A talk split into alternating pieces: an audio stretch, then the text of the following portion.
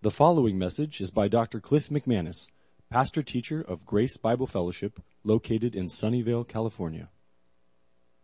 Well, today we, if you look at your handout there regarding the sermon of the day, the title of the sermon is How to Listen to a Sermon from Selected Scriptures. It's not just one Bible passage we'll look at. We'll look at several passages in the Bible. Uh, what we have been doing for the last several months as we went through Genesis chapters 1 through 3, pretty much verse by verse. Uh, a beneficial, wonderful study where God taught us much from His Word in Genesis 1 through 3. And now that we've finished that, before we start another book to go through chapter by chapter, it's a good opportunity just to stop, pause, pray, and think about maybe there are other pressing topics that we need to know about with respect to what is God's opinion of that matter or something that's would be helpful for us. So over the next few weeks, I did want to take an opportunity just to do different subjects, various ones uh, that are impressed upon my heart as I pray, but also hear from you as our congregation. And also what's going on, maybe there's stuff going on in the world that we need to hear about from God's point of view. And I know right now there is some very significant developments and issues that God's word speaks to, and we're going to be hearing about those. So we started this variety of topics last week. For those of you who weren't here, we had communion, so we looked at the Passover, and we spent the whole hour looking at the original Passover that God gave Moses and how that was the foundation and uh, really to communion and the meaning of it uh, and how the Lord Jesus Christ fulfilled the Passover. So that was our study last week. Today we're looking at a topic called How to Listen to a Sermon. In the next couple of weeks, we'll be looking at a couple of other different topics as well. If God impresses a topic of interest on your heart, don't hesitate to let me know so we can think that through and see if we can address it from a biblical point of view. So, some of you may have looked at the title and thought, How to Listen to a Sermon. Is that really the title of today's sermon? Is this a, a joke? Is that a trick question? so, no, it actually really is how to listen to a sermon uh, is the topic that I wanted to cover today. And spending a lot of time studying, thinking, doing some research, those kind of things. It's going to take more than one sermon. So we'll have part one today. So how to listen to a sermon part one today. And then next week, how to listen to a sermon part two. Um, I did want to make a distinction before I go on here. It's how to listen to a sermon which is very different than, listen carefully, how to critique a sermon. Or how to, a little less negative, how to evaluate a sermon. How to criticize a sermon, how to critique a sermon, how to evaluate a sermon. Very different than how to listen to a sermon. Uh, we were talking as staff this week, some of the elders getting their input, staff guys, and uh, one of our elders, who's actually highly trained in preaching, heard the title of the sermon and said, wow, evaluating sermons is very difficult. That's hard. That's from a, a, a trained, specialized professional. And he was right.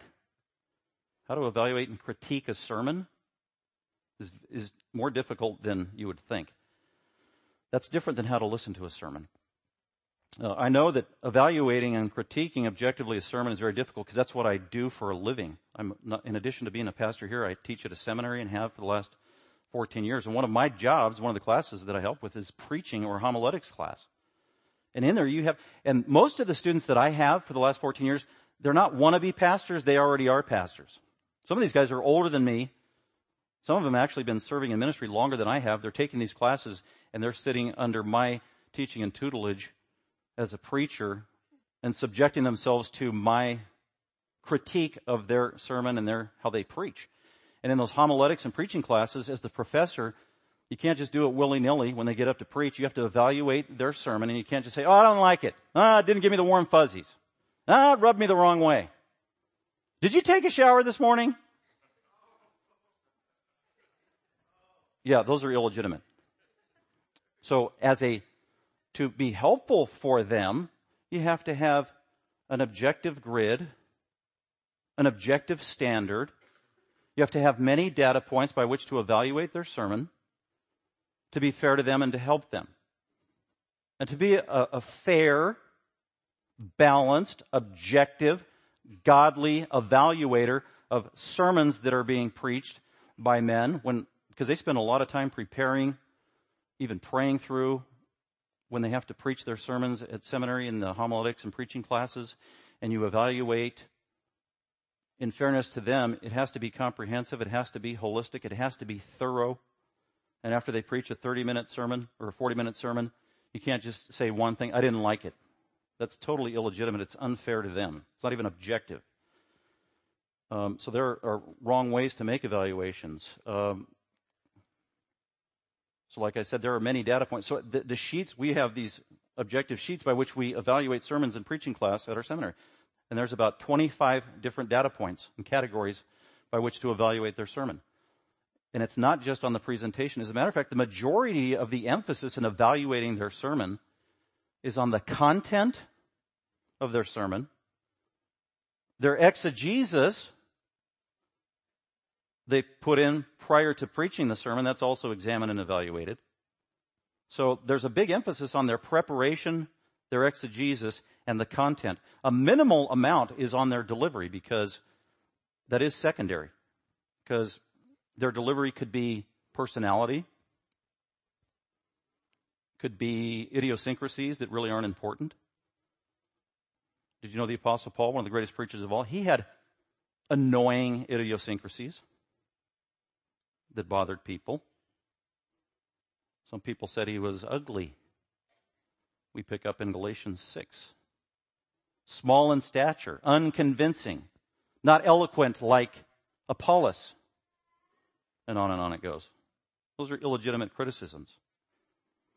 So that's why we got to put the emphasis in the right place in our evaluation. So very important to make that distinction. Um, so we're going to talk more about that.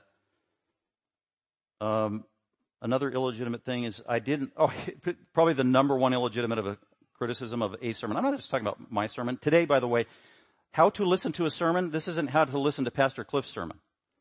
This is how to listen to any biblical sermon. And not just the sermon, it could be the Sunday school class here. Like when you go and you listen to JR or Stephen, Salinas or Bob, anybody in the Sunday school class or Derek in his Sunday school class or the youth group. So teenagers, if you're here today, when you go to youth group and Austin's teaching, this is the same, these principles apply to that. So it's not just sermon here. Or when you go to another church, or when you listen to a sermon on the radio, that's what I'm getting at here. How to listen to a sermon. Very, very important. In light of that, here's four important questions before we get started, just to kind of help you think this through. Question number one, what do you do just before the sermon begins?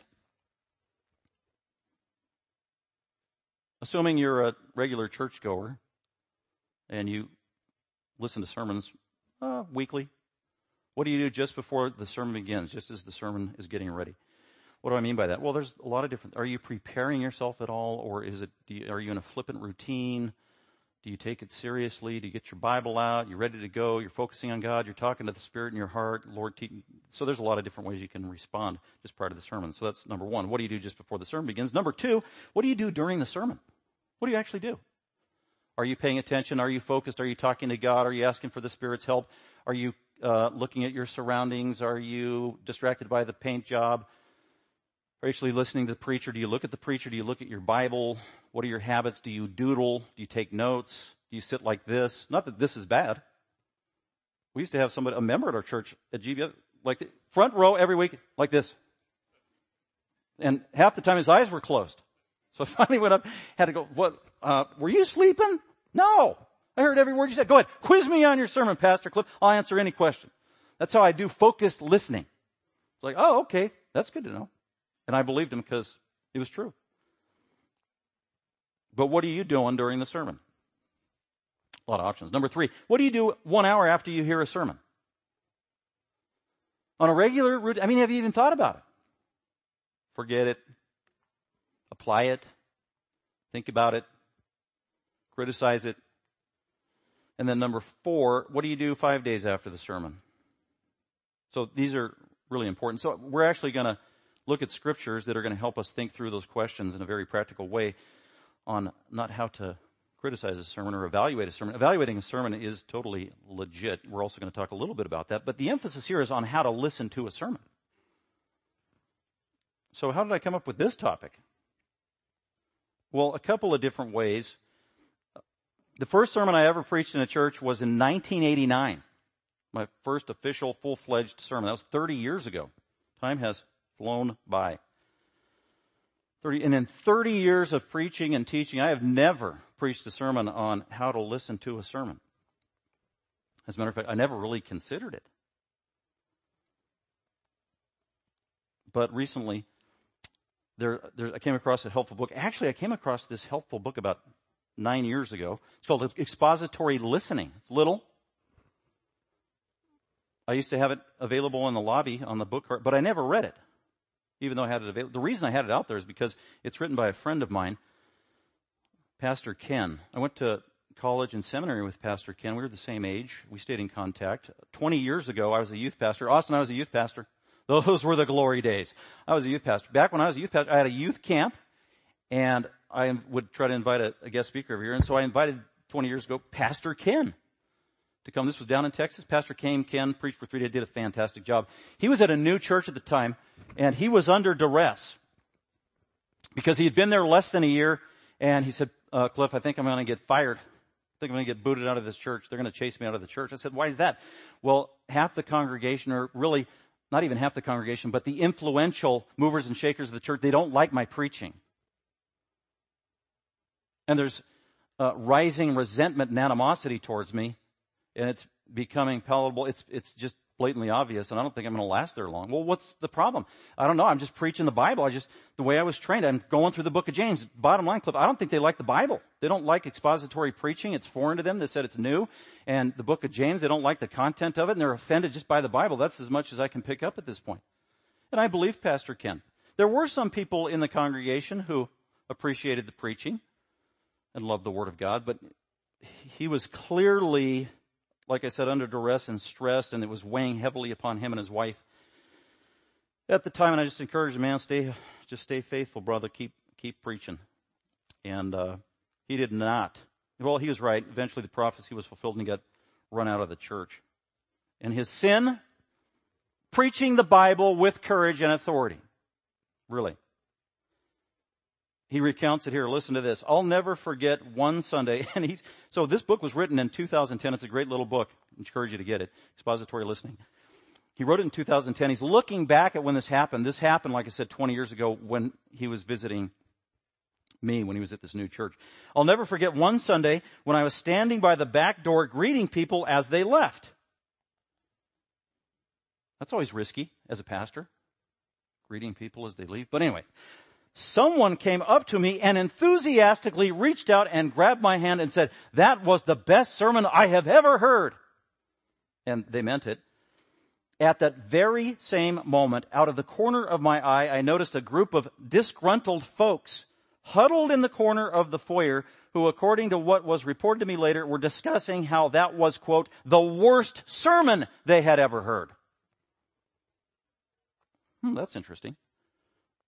Same preacher, same sermon, same day, same topic, same Bible, same congregation, two responses.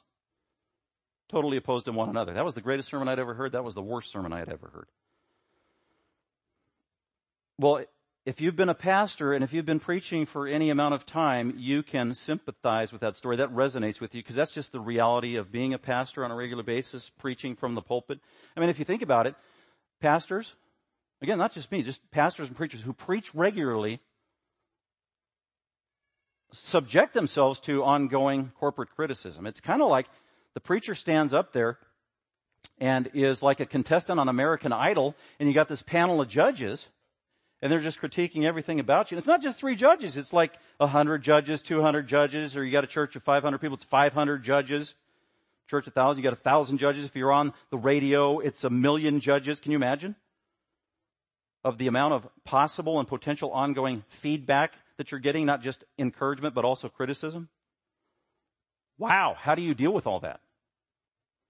So, it was going through this book recently, and uh, Ken, I was just pricked in the heart that, you know, this is good. We need to think about this. I've never preached on it. Our congregation needs to hear about this. We need to be taught on how to listen to a sermon. We're going to talk a little bit more about that as well. Uh, the title I came up with, How to Listen to a Sermon, I thought it was new and unique and creative on my part, but it isn't. I went on Amazon. There's several books written called How to Listen to a Sermon. Lo and behold, one of our own pastors, Derek Brown, two years ago, check that, four years ago, wrote a blog on his blog site called How to Listen to a Sermon.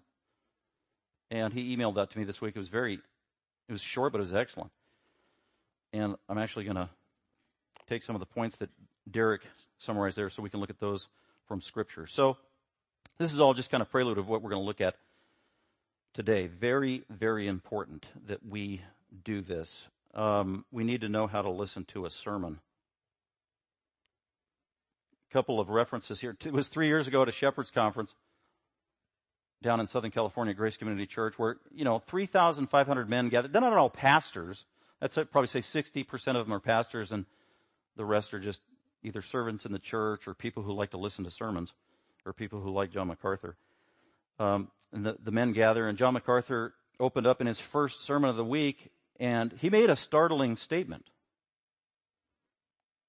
And it was this, it was on preaching. And he, regarding his own preaching, what is his goal in preaching? And here's what he said. I want people to leave with more questions than they had before the sermon. That kind of shook me at first. I was like, whoa, did he just say that? And then I thought about it. I was like, yeah, okay, that makes sense. What does that mean? Well, one of the things he's trying to do is open up God's word, explain it, and cause you to think. Cause you to think maybe in a way you weren't thinking. So it is not uncommon. It's not unhealthy. It's not wrong if you walk away from a sermon either frustrated or thinking, wow, I've got more questions now than I did when it started. That's good. The Word of God is living and active. God uses that those are his thoughts and he wants to engage and interact with our thoughts. We better be thinking. We should be asking questions. Here's another quote that John MacArthur came up with regarding his preaching that resonated with me. And it was, he was on the Ben Shapiro show about a month ago for a one hour long interview. Many of you saw that. And at the very end, he talked about his job as a preacher or a pastor. What do you do? And he, he proclaims the gospel. And then he was asked, well, don't people get offended by what you say? Every once in a while? And he said, no, not every once in a while, all the time. Quote, it's my job to offend people. That's what I do for a living. End quote. Why is that? Then he wanted to explain because he preaches the Bible, the gospel. The gospel's offensive to people. Biblical truth is offensive to sinners. It goes against the grain by nature. So we need to remember that dynamic as well. So this is all preparatory to the seven points that I have, we're not going to get through all seven, but let's just go ahead and break it down and then we'll pick up the rest next week. And hopefully it's practical, it's helpful. And as a result, we all become better listeners. This was a good exercise for me because I need to be reminded of how to be a better listener of sermons. You know who the worst people are, the worst Christians are at listening sermons? The worst? Seminary students and the guys that go to the shepherd's conference, which includes me. Because we do, we just break golden rule number one. We hear five sermons, then we go sit down at lunch. Okay, who's your favorite preacher so far this week? Everybody asks, and then we rank them all. Yeah, he was best. Was, I mean, it's like, and that's contrary to everything I'm going to say. You shouldn't be doing that. So it's kind of ironic that pastors do that. We get caught up in that. That isn't how it should be. It's like what word of God was communicated and how do I apply it to my life? So let's go ahead and look at presuppositions before we do anything in terms of getting into specifics because we're talking about preaching, the preaching of the Word of God the Bible. Uh, here are presuppositions. I've got seven of them real quick. Presupposition number one is we're talking about how to listen to a sermon is that we believe here at Grace Bible Fellowship and in the Bible that preaching and teaching is the main ministry in the church. What should a church be doing? You're looking for a church? The main thing you're looking for in a church is the preaching and teaching ministry. That is foremost. It's not music, it's not their programs, it's not the entertainment, it's not how they take care of kids, although those are all important. It is what is the nature of the preaching and teaching ministry and what is their view on preaching the Bible and the Word of God. I didn't make that up. That's all over the Bible. That was the summary of Jesus' ministry. Jesus came, served for three and a half years. He was God in the flesh. He ministered in obedience to the Father what was the main thing Jesus did. He didn't come to eradicate poverty and be a social worker. He didn't come primarily to do miracles. Those were secondary. He said that. He didn't come to write books. He came to do one thing and that was to preach. He came to preach the gospel, preach the good news, preach the truth of God. And that's how Mark summarizes the very ministry of Jesus Christ in Mark chapter 1 verses 14 and 15. Jesus came preaching the gospel. Priority number one. That's what he came to do. His name was Rabbi. People called him that. He welcomed that term. What is rabbi? Rabbi is teacher, preacher. And that's true in the church. That's what Jesus and God called his apostles to do. That's the main ministry, preaching and teaching. Number two, our teaching informs all other ministries in the church. 2 Timothy 3, 16 and 17. So that's why preaching and teaching, and it's not just preaching from the pulpit, it's teaching how we, teaching in Sunday school classes, teaching in Bible studies, teaching, the main ministry, and it informs everything else. How we teach and what we believe about the Bible informs our prayer ministry, our evangelism ministry, our women's ministry, our men's ministry, our youth ministry, our nursery, it, our giving, our stewardship, how we handle the funds and the finances, what we think about buildings, programs. That is all informed by our teaching. Number three, even if you're a church that, say, there, there are plenty of churches who don't agree with me on point number one. They don't believe that preaching and teaching is the main ministry in the church. Well, how did they come to that conclusion? They came to that conclusion by point number two, because their teaching informed they don't believe in number one, which is ironic. We don't believe teaching is the most important thing because the Bible says, according to its teaching, that it's not the most important thing. Number three, God speaks to us through His Word, Scripture, the Bible. God doesn't speak to us in dreams or in visions today. You can have a dream about God and Jesus, but that wasn't God talking to you. It was just a dream. God speaks to us through His Word, through Scripture. He told us so. Hebrews 1 is clear. Jesus made it clear. That's why God wrote it down for us. So literally, when we go to the book, to the Bible, open it up and read it, God is speaking to us if we're listening with the aid of the Holy Spirit who helps us understand it. This is how God speaks to us today. That's by His design. Through Scripture and through it being preached and taught, God speaks to us through His Word. Number four, God enables us to understand, and we can actually understand Scripture. God wants us to. How do we do it? Primarily through the ministry of the Holy Spirit. God gave His Holy Spirit to live inside the believer to help us understand Scripture. It's the only way that we can really do it. Number five, God expects us to obey what we hear from the Bible. James 1:22. Be a doer of the word, not a hearer only. That means when you hear the Word of God taught in a Sunday school Bible study, counseling session, from the pulpit, on the radio, at a conference, and the Bible was actually opened, and the Bible was actually read and taught, and the Bible was actually explained, regardless of how the quality of it was, if the Word of God went out, as Christians, from God's point of view, we have one obligation. James 1.22. Be a doer of the Word, not merely a hearer only. Deuteronomy 30, I put on there a beautiful passage. Same thing. God gives the word of God to Moses. Moses preaches to the crowd. And when Moses is done, he says, okay, now I just preached God's truth. Here's your responsibility. I have preached to you. I have given you life and death today. I have given you life and death. What does that mean? I just preached to you the word of God. And depending upon how you respond to it, whether you ignore it, you harden your heart, you don't want to listen, you want to criticize it, judgment comes, but if you want to personalize it, assimilate it, understand it, believe it, live by it, obey, submit to it, God will bless you as a result. That's Deuteronomy 30. And that's an expectation from God. That's a command for Christians in James 122. It's not an option. It is a command. It's an imperative. If we don't do it, we are in sin. God expects us to obey what we hear from the Bible. I, as I thought about it this week, I thought, let's see, have I ever been taught how to listen to a sermon? I think the closest thing was when I was in seminary 30 years ago. One of the most respected professors, Dr. James Rosscup, he was one of my heroes. He was the most educated of all of our professors there. And we had chapel twice a week. And every chapel, no, once a week. And every chapel, he had his Bible open. Didn't matter who was preaching. It could be uh, John MacArthur. It could be somebody else. It could be one of the students from the seminary who's still green. And there's Dr. Rosscup with his notes and just feverishly taking notes with his Bible open. And then finally in, in class, somebody asked him about it. What are you doing? He said, well, every time the Word of God is open, I'm taking notes. I want to learn from the Bible. I don't care who it is. Because if the Word of God comes out of their mouth, I can learn. And at least when they open the Bible, even if what they're saying isn't true, I can learn from the passage that they're in by reading it and ask the Holy Spirit to teach me. Priority number one. I'll never forget it. It was a rebuke to us seminary students. That needs to be our attitude. Number six, the more we hear of the Bible, the more accountable we are on Judgment Day. That's a dangerous and scary thing for Christians. We need to take it seriously. Jesus said, to whom much is given, much shall be required. James gives a warning about the amassing and accumulation of biblical knowledge and how we become accountable with more knowledge that we hear. So we better be doing the right thing when we hear a sermon. What, what's the bait? If you could boil it all down, what, what are we supposed to do when we hear a sermon? Really? According to God's point of view, what are we supposed to do?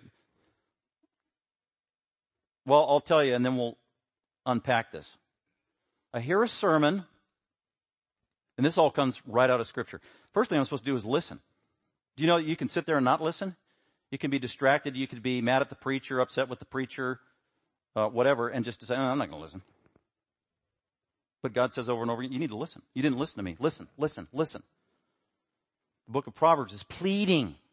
First nine chapters. Listen, listen, listen to the word of God. Listen. Open up your ears. He who has an ear, let him hear what the Spirit says to the churches.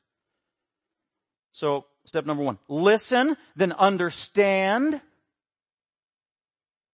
then believe, then discern, and then obey. Those are the specific imperatives. We're going to look at verses that are given regarding listening to a sermon. Listen, understand, believe, discern. Those three in the middle overlap. Understand, believe, and discern. Leading to obedience. Number seven.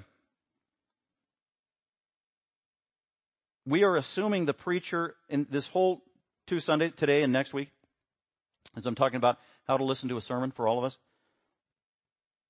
because I have to take all this to heart when I go to the Shepherds Conference for the 25th time. Because I had to, I went there when I was in college at Masters. I had to go there when I was a seminary student. And you have like 15 different preachers all week, 15 different, you sit there and you listen to five sermons that are an hour and 10 minutes long all day. That's hard work. That, that's tiring. You can get a, a cold heart so this is a challenge. Number seven, we are assuming that the preacher is not a heretic, and we are also assuming that the listeners are believers. So this is kind of an in-house talk among ourselves. How do, what do you do when you have a heretic? That's a totally different sermon. We're just talking about Christians, Christian preachers. Whoever's up in this pulpit, which changes from time to time, Okay, that's, those are our presuppositions. Now, considerations, special considerations. They're very important to lay the groundwork. Number one. I don't know if you've thought about this, but preaching is a two-party venture. Because when we think about preaching, we usually think of just the preacher, right? That's only half the picture. Uh, preaching is a two-party venture, the preacher and the listener. Those are the two parts. You got the preacher, you got the listener. Often we don't think about the listener, their responsibilities. The preacher, we expect the preacher to be trained, precise, studied up, prayerful, having a moral, godly life. All these expectations. That's legit. Well, what about the listener? Any expectations? Should there be? We don't think about it much. But preaching is a two party venture the preacher and the listener.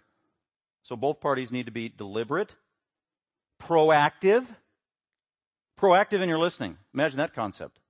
Not, not a passive listener. As Americans, we've been trained to be passive listeners, passive spectators. We go to a football game and we sit in the stands and eat our popcorn and watch and entertain. We don't have to think. Just enjoy and be entertained. Then when it's over, oh, that's done. Going to my next thing. We go to a movie, same thing. Passive entertainers, passive listeners.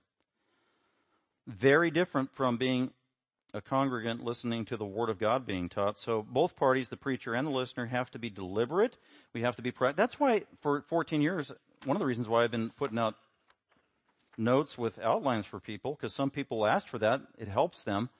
And a lot of people take advantage of it, particularly our kids learn how to take notes. They learn how to be deliberate. The reason I do that, I got that from my seminary professor. If it's good enough for him, uh, I guess it's good enough for me. But it's one way to be proactive and deliberate in taking notes and listening, proactive listening. Very important. And also, not just the preacher needs to be trained, but the listeners need to be trained as well. And the Bible is our manual for training us. Number two, the preacher needs a biblical theology of preaching, and there is one. I teach it at our seminary. I was taught it by other godly men who were experienced preachers. That's where I learned. It's in the Bible. The Bible has a theology of preaching. Get this. The listener or the congregant needs a biblical theology of listening. You ever thought of that? If I were to ask you, what's your, uh, what's your theology of listening? Most people would say, what, what? What are you talking about? What's that? Pastor Ken comes up with the word audiology. Audio, to listen, ology, the study of. That's what theologians do. They make up words. Audiology, the study of the theology of listening according to the Bible. I actually like that word. Audiology. What's your audiology? So we are proposing, we want to develop a biblical audiology, how to listen to a sermon. And then consideration number three, this is a good illustration. The preacher is like the pitcher, warming up, and the listener is the catcher. It's a beautiful illustration. And the pitcher and the catcher, they have to be in sync. They have to be on the same page. They have to know each other. They have to trust each other. They have to understand uh, the signals. They've got to have good, honest communication. They have to have an open relationship. There has to be freedom there to express one another, between one another. They complement one another. Everything about that illustration is just a beautiful example of the preacher and the listener, at least ideally the way it should be. I take that from Pastor Ken. I thought that was powerful. Simple yet profound. Let's go on to number three that I call dynamics. Dynamics in this whole issue of talking about how to listen to a sermon and the problems that attend with it. And I do that by asking a question. Who is the problem? When it comes to sermons and listening to sermons, who is the problem? The preacher or you? Who, what, do mean, what do I mean by who's the problem? Well, I just read you from Pastor Ken's real life scenario where he preached a sermon and he got two antithetical responses. Greatest sermon ever, worst sermon ever. Just because some people said it was the worst sermon ever, was it truly the worst sermon ever? Or is there another option? Is the problem truly just always with the preacher? Or could it be the people that were listening? Could it be a problem with their heart? That's what I'm getting at. Let me give you a couple of biblical examples. Look at Luke chapter 4. If you don't have a Bible, that's fine. I'll just read it. If I were to ask you, without looking, when was the first sermon Jesus ever preached? Okay, he got baptized at age 30, then he began his ministry. What was the first sermon we know that he ever preached? A formal sermon. Well, it was in a synagogue in his hometown. He did it as a Jewish rabbi. And he went in formally to preach the word of God. He was given the scroll of Isaiah. He opened up the scroll. He read the scroll. He closed the scroll. And then he gave preaching and commentary on the word of God to his listeners. The listeners in the audience were those who proposed to love God, to love Yahweh, to love the word of God, to welcome biblical preaching. Did they? Well, listen to Luke 4. Kind of interesting. So he's preaching in Nazareth. Uh, verse 22 of Luke 4 says, and so Jesus opens up the scripture, makes some comments, and then he had been, pre- he said more than this because Luke tells us. And all were speaking well of him and wondering at the gracious words with which were falling from his lips. He was waxing eloquent. This is Jesus the Messiah. First sermon ever, debut of the preaching ministry. And it started out well. It's going good. They were in wonder is the Greek word at his amazing teaching, his gracious words. They were speaking well. Oh, this preacher, oh, he's wonderful. Oh, he's my new favorite.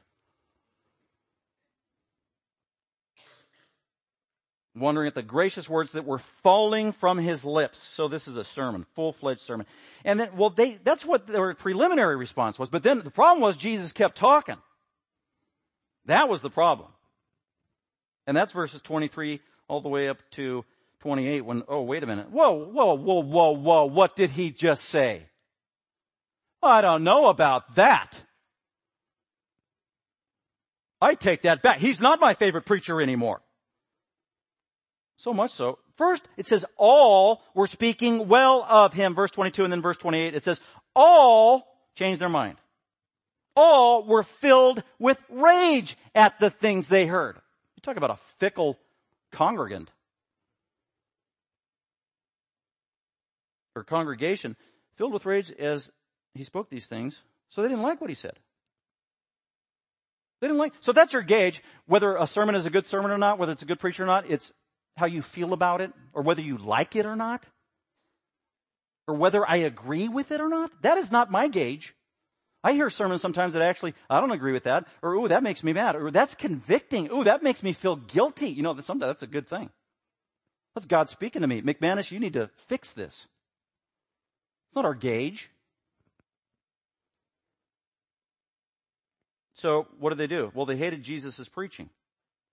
So they literally got up in the middle of his sermon and threw him out of the synagogue, dragged him to a hillside, and proceeded to try to throw him over the cliff. Kill him on the spot for his preaching. That's Jesus. So if your gauge of a sermon or the preacher is whether you like it or not, whether you agree with it or not, whether it makes you feel good or not, whether it makes you happy or not, whether it gives you the warm fuzzies or not, that's totally illegitimate. Jesus is prime example number one. I could give you many. We could go through the book of John, every chapter, and see that about Jesus. You know, eh, just about every chapter, Jesus gets in a fight with somebody. Why? Over his teaching. Read it that way next time when you go through the book of John. It's like amazing. Okay, let's look one example from the greatest, aside from Jesus, the greatest pastor, the greatest preacher there ever was. We would all have to say, man, that was Paul. Yes, he was. He'd get my vote. Go to Acts chapter 17. We could have gone into Acts chapter 13, Acts chapter 14, Acts chapter 15, Acts chapter 16 to give the same example, but that would be redundant. But here's one of the best ones in Acts chapter 17. The apostle Paul, he's going around, he's preaching, he's planting churches, he goes into uh, synagogues and he preaches. The synagogue is supposed to be a ready, welcomed audience. They believe in Yahweh. They love the Bible. They love Hebrew scripture. They love the Old Testament. That's what Paul specializes in. He's a preacher of the Hebrew Old Testament. So he goes in there and they should be receptive. They should be excited. This guy's an apostle. He's from God. Amen. Let him preach. Give him another hour. Let him come back next Saturday. That is not the response Paul gets time and time again. In Acts 17, is where he's actually this time preaching to, and then he gets chased out of synagogue. So then he goes, okay, fine, I'll go to the Gentiles. I'll go to the Greeks and preach to them. So he preaches this amazing sermon in Acts chapter 17 where he concludes by giving the gospel. Verse 28, here's how he was preaching. Uh, but Paul cried out with a loud voice. Uh, and then he goes on verse, oh sorry, Acts chapter 17. He's preaching to Gentiles. And then he starts about who God is. Then he specifies more specifically. Then he finally gives the gospel about who Jesus Christ is. And here's how he concludes his sermon in Acts chapter 17 verse 30. Therefore, having overlooked the times of ignorance, God is now declaring to all people everywhere that they should repent. Turn from your sin. That makes people mad. Human beings do not like to be told that they are sinful, wicked to the core, and need to turn from their sin. That is offensive. But it's the truth. That's the message I heard for the first time when I was 17 by someone who had become my brother-in-law. And I remember, I remember when he told me that. My response was interesting in my heart. It made me mad. I wanted nothing to do with his religion. And at the same time, I knew it was true. And I resisted with a stiff arm for two years. And this was Paul's message. You need to repent. That's the bad news. There's good news though. Verse 31, because God is fixed today when he will judge the world. He'll also save the world in righteousness through a man. He's Jesus the Savior, whom God the Father has appointed, having furnished proof to all people by raising him from the dead. That's his sermon. Well, let's see how the crowd responds to Paul's sermon. You would imagine, boy, if I could only hear Paul preach live, that'd be awesome to be in the audience of the apostle Paul preaching, man. I would just lap it up. I would love it. No, you wouldn't. Not necessarily. Because here was a crowd of people. These people specialized in listening to things, by the way. Here's how they responded. Verse 32. Now, when they heard of the resurrection of the dead, what Paul had been preaching, they began to, here's the first response. There were some in the crowd that began to sneer. They mocked what the preacher said. Oh, I don't believe that. That's ridiculous. That was the first response. But that wasn't the only response. There were others that responded in a different way in the congregation. Others said, well, we shall hear of you concern, again concerning this. Oh, this is interesting. This is fascinating. I am intrigued by that. You've said some very stimulating things today. You know what? I'd like to hear again maybe someday. Maybe I'll come back in a couple of months. We have that all the time. So today, when people hear the Word of God, we have people who sneer and mock it, make fun of it. We also have people who are kind of intrigued and, oh, okay, oh, hmm, yeah, interesting. Probably it's good for you. Yeah, it's interesting to me, but it's probably good for you. That's, I'm glad you like it. But here's the third response. So Paul went out of their midst and get this. Verse 34. Some joined him and believed. Isn't that awesome? Some joined him and believed. So from the same preacher, same sermon, same Bible, same crowd, there wasn't a uniform response. There was at least a threefold response right here. Sneering, intrigue, and belief. Is that based on Paul's rhetoric, uh, skills in rhetoric? No. Or his delivery? No. His idiosyncrasies? No. The tone of his voice? No. The volume at which he preached? No. The rate and pace of his words? No. The scenery? The environment? No. Their different responses were based on the truth that was proclaimed and their heart. Bottom line, it's their heart. That's probably one of the main truths we're going to learn and be reminded of from Scripture. When it comes to how to listen to a sermon, the way we got to make sure we've got the right heart. We've got to prepare our hearts. That's what it really comes down to. Don't have time to do it, but I'll just remind you because it's a familiar story. In Luke, um, or Matthew and Mark give us, Jesus tells a parable of the four soils, Matthew 13 and Mark 4. Remember that story? And Jesus told them a parable. It says the sower went out to sow seed and he's just chucking seed. He's got a big old basket of seed and he's throwing it like this as he walks up and down all over the plot of ground. And the seed is just flying everywhere. And some seed flies over on the sidewalk where people walk on the dirt path. And then some of the seed lands on the shallow dirt and underneath is just bedrock, limestone over there in Israel. But it's got like two inches of dirt on top of it. So some of the seed lands there. Then some of the seed uh, lands under, around the thorns and the thistles that are growing. And then there's the prepared soil kind of in the middle that's ideal for plants and a bunch of seed goes there. And then the seeds sprout and four different results occur. And Jesus tells the parable about that. Uh, the first three places where the seed was planted over on the walking path and then where the limestone was, where there's the shallow dirt, and then the thorns and the thistle, thistles. The seed sprouts, it perks out of the ground, and it looks like, oh, a plant, it's growing. Awesome. But then quickly, all three of those plants, they wither and die for different reasons. Different reasons. Then on the good soil, the plant grows up and it keeps growing. It thrives. It's luscious. It produces fruit of all kind. So one out of four. And then Jesus explains, well, what's this all about? Well, the one sowing the seed is the preacher. That's the preacher, the Bible teacher. The four different soils represent people with four different hearts. Bottom line, is your heart receptive to the truth of the Word of God or not? The first roadside, kind of critical. Mm, don't want anything to do with that. Second was a superficial, oh, I love it. Bring it on, and then quickly they pass away.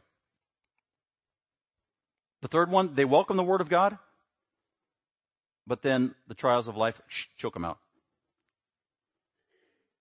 On the fourth seed, it says, they heard the word of God, they welcomed the word of God, they understood the word of God, they believed the word of God, they were true believers, they produced fruit. And it was all the condition of their heart. So that's our challenge. Priority number one, when it comes to listening to a sermon the right way in a way that honors God, is do we know the condition of our heart as we're listening to the word of God? Can we get behind the facade of the preacher and his personality and everything that goes with that to the meat of the word and the milk of the word that's the living word of God that's being communicated through broken, frail, finite vessels called Bible teachers? That we might clearly welcome the word of God, receive the word of God into our heart, meditate on it, let it feed our soul. Ask God to help us understand it. Ask God to help us apply it to our life, be willing to be rebuked by it, changed by it, convicted by it, submit to it. Because that pleases God, that honors God. God will bless you as a result. If you do, if I do. That's the challenge. That's the goal. Well, with that, I'm going to save the rest for next Sunday and we'll finish our next few points. And hopefully over the next couple of weeks, we'll just be reminded of these wonderful and great principles that are so basic because that's what we do. If you think about the church service, it's an hour and a half and most of it's taken up by that preacher guy. So that's the main thing we do. We should be educated as the best as possible from the Word of God to maximize our time and also do what pleases God most. Not just for His glory, that's the most important thing, but also for our good. With that, let's go ahead and pray. Father, we thank you for our time together. We thank you for the Lord's Day to gather with the saints, fellow believers, to worship you in so many different ways. And also, we thank you for the treasure of your word, the Bible, the gift of the Holy Spirit who helps us understand it. Thank you for all of our faithful Bible teachers that we have here at our local church. In the nursery, as I saw someone teaching a young two year old biblical truth out of a book with pictures. Our youth teachers and at every other level, our Bible study teachers, all of our elders, and anybody here that handles the Word of God, continue to bless their ministry. Help us all grow from the Word of God. And Lord, with your help and your Holy Spirit, help us to become better, obedient listeners of your Word. We pray in Christ's name. Amen. Thank you for listening. Dr. McManus is an author, seminary professor, and pastor teacher of Grace Bible Fellowship. For more information about Grace Bible Fellowship, please visit our website at gbfsv.org or call us at 650 630 0009.